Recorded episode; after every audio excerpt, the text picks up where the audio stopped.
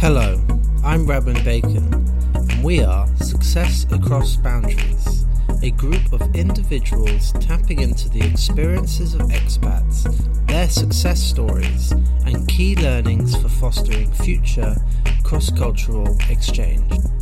Next up is Lavanya Eisenman, who works as a strategy and future capabilities lead at Roche. So, can you start by telling us a few words about yourself and your current professional engagements? My name is Lavanya Eisenman. I currently am based in Basel, Switzerland. I work within pharma and essentially within pharma i work quite closely with the r&d community. I work in a group that's looking at future capabilities and how might our scientific community be more future ready to create the medical advancements for tomorrow. So it's a good combination of future capability and capability building with strategy and market trends.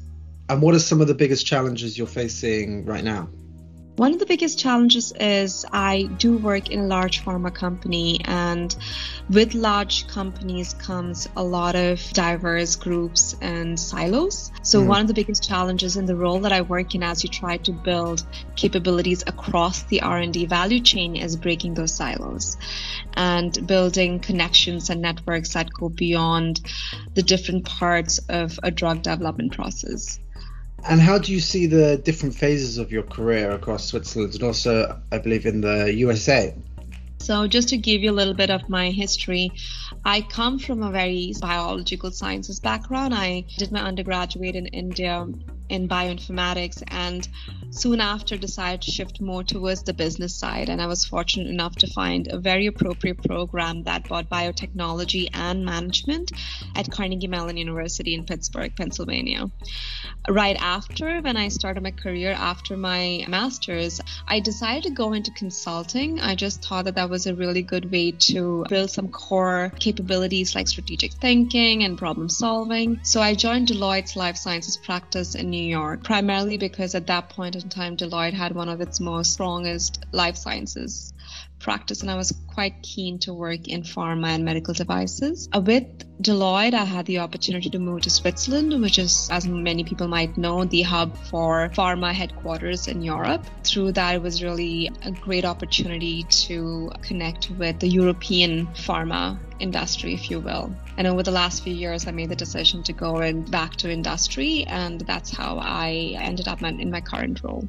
And what have been three to four key learnings from your personal story? Some of the key learnings and i can i can kind of give it in the more situation outcome and learning perspective is the situation when I graduated from business school was essentially a time of economic downturn, if you remember about 11 or 12 years ago. And what I found then was proactiveness and reaching out to people was very, very helpful in finding the right kind of roles in an environment and a market, which is otherwise not very supportive. And at that point in time, I was not just applying online for jobs, I was really reaching out to people that I felt I could support their teams and I could bring something to the table in these organizations. And essentially, all my interviews I received right out of business school during that period of time was through building that network. So, learning number one is build your network. Do not be shy to reach out to people. And some people do appreciate that and are happy to speak with you. Learning number two is be more open and purposeful and that linked to what I said earlier, when you reach out to people, it's not just about, oh, I need a job.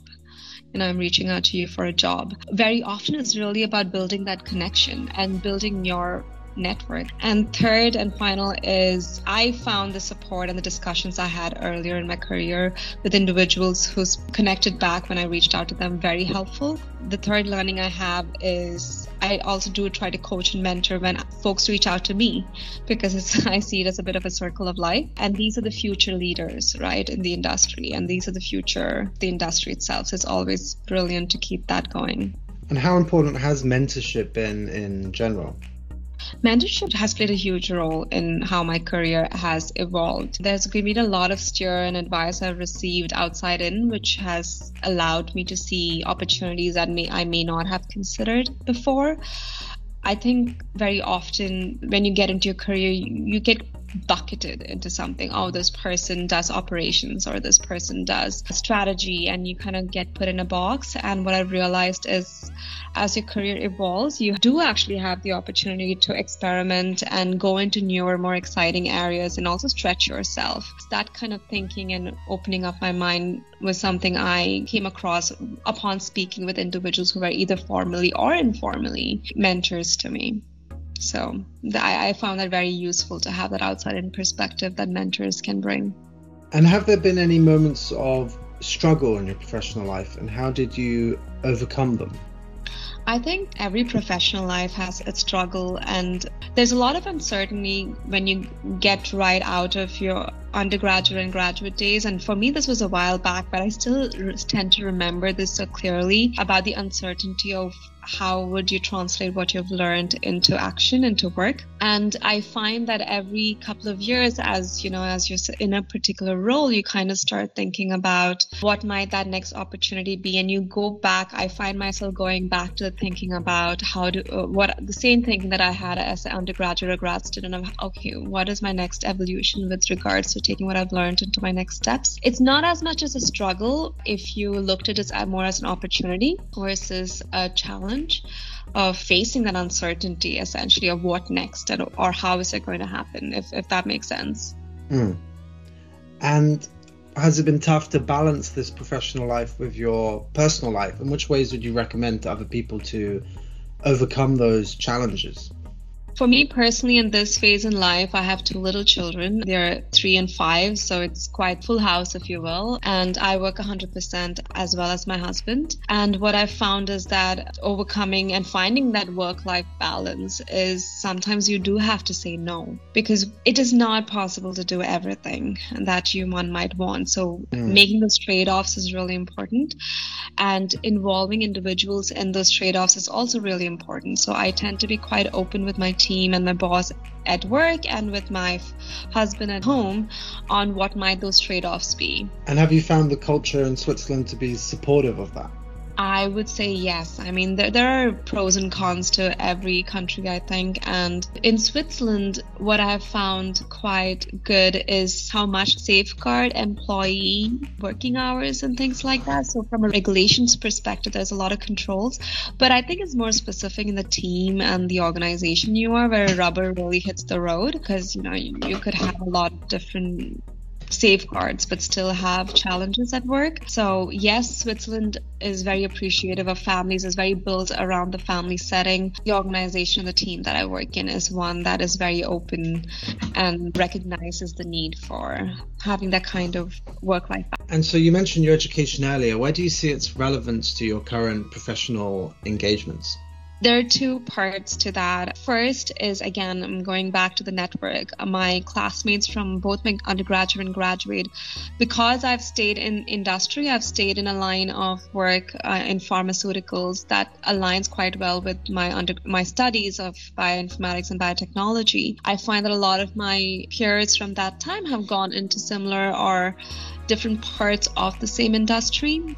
So again, there's gives a lot of opportunity for knowledge exchange and sharing and just learning through that. So that has been really helpful, the network and being in that same space. Um, secondly, there's just the connections that you tend to have even with the universities and so on. I've been fortunate to have good connections with the universities that I went to. In the specific work I do right now, we are actually exploring how we might build better connectivities with universities. And so this is quite timely as well. But apart from that, work has evolved quite a lot. And from exactly what I studied like bioinformatics I have moved away from that. Over the last decade or so moving more and more into the business but I've found that knowing the language and understanding what is being discussed in a more scientific setting really comes handy. And that's where I think my education from a more current work application perspective comes into play. And so talking more broadly which skills do you think students and professionals should be focusing on to navigate these kinds of future global job scenarios.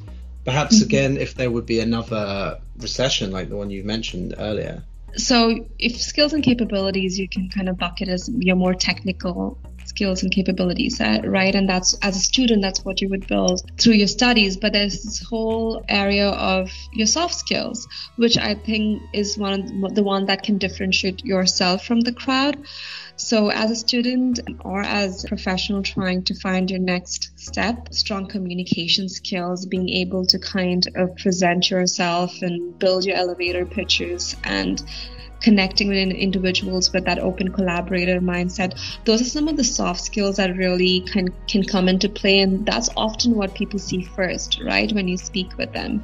Mm. and then you kind of explore your technical capabilities and so on and so forth. So i would really encourage focusing on both. I know that when one tends to be at university you might tend to focus more on your technical capabilities. I do also recognize that that's evolving a lot these days and there is slowly more and more focus on the soft skills of career advancement. So I would highly encourage kind of looking into that.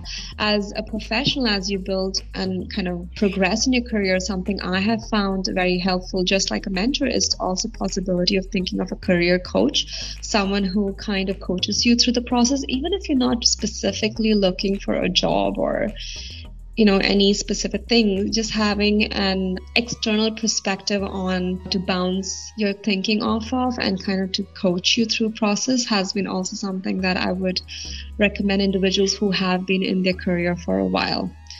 Because it really makes you think about things you may not have considered before either for a specific challenge or generally for your career uh, advancement and talking a bit about Switzerland, what, what have you found has been the sort of toughest and easiest parts of living in the country? The easiest part, hands down, is um, the commute. I live about 10 minutes away from my work. As I mentioned earlier, I'm based in Basel, and Basel, Basel City specifically is not that large. So a 10 minute commute to work is in non pandemic times quite, quite a pro and a plus for everyday life. Some of the cons are, well, I think a lot of the system is very focused on well you need a lot of support when you have children let me just put it that way.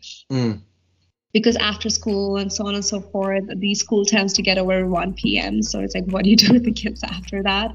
So there's you have to kind of organize yourself to ensure that a lot of after school activities and things like that to ensure that well you are able to have your full day of work. But again this is not the deal breaker because all parents who are working end up having to organize that. But apart from that i think it's I, I love living and working in Switzerland.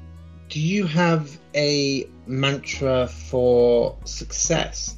Something I have at the end of all my emails, a tagline that I use and I really do believe it is die with memories and not dreams. And I try to apply that with my personal life and my professional life. What for me that translates to is if there is something you have wanted to do career wise, now is the time to do it and not just to dream it. That's a mantra I've tried to live with in that explore learn more and so that you you're not just dreaming it and you have had the opportunity to do it.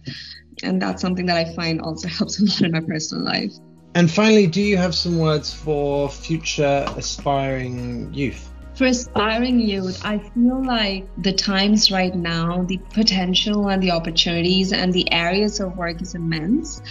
Over the last few years, for instance, data science and coding, and a lot of these areas have really picked up so much momentum. And I believe these will be areas that continue to gain importance in the coming years. I feel like aspiring future professionals and today's youth have so many opportunities. So to follow their passion while also finding areas that are areas that they can um, apply and find jobs and, and so on and so forth. So um, yeah, absolutely. This generation has the opportunity to pursue passion and not just work for the sake of uh, having a job. If, um, if that makes sense. So that's what I would say. Pursue your passion, find something amongst all the things that you have available that you can enjoy and make a living out of. That was Lavanya Eisenman, and this is Success Across Boundaries with me, Reben Bacon. Please tune in next time to see who we will talk to next.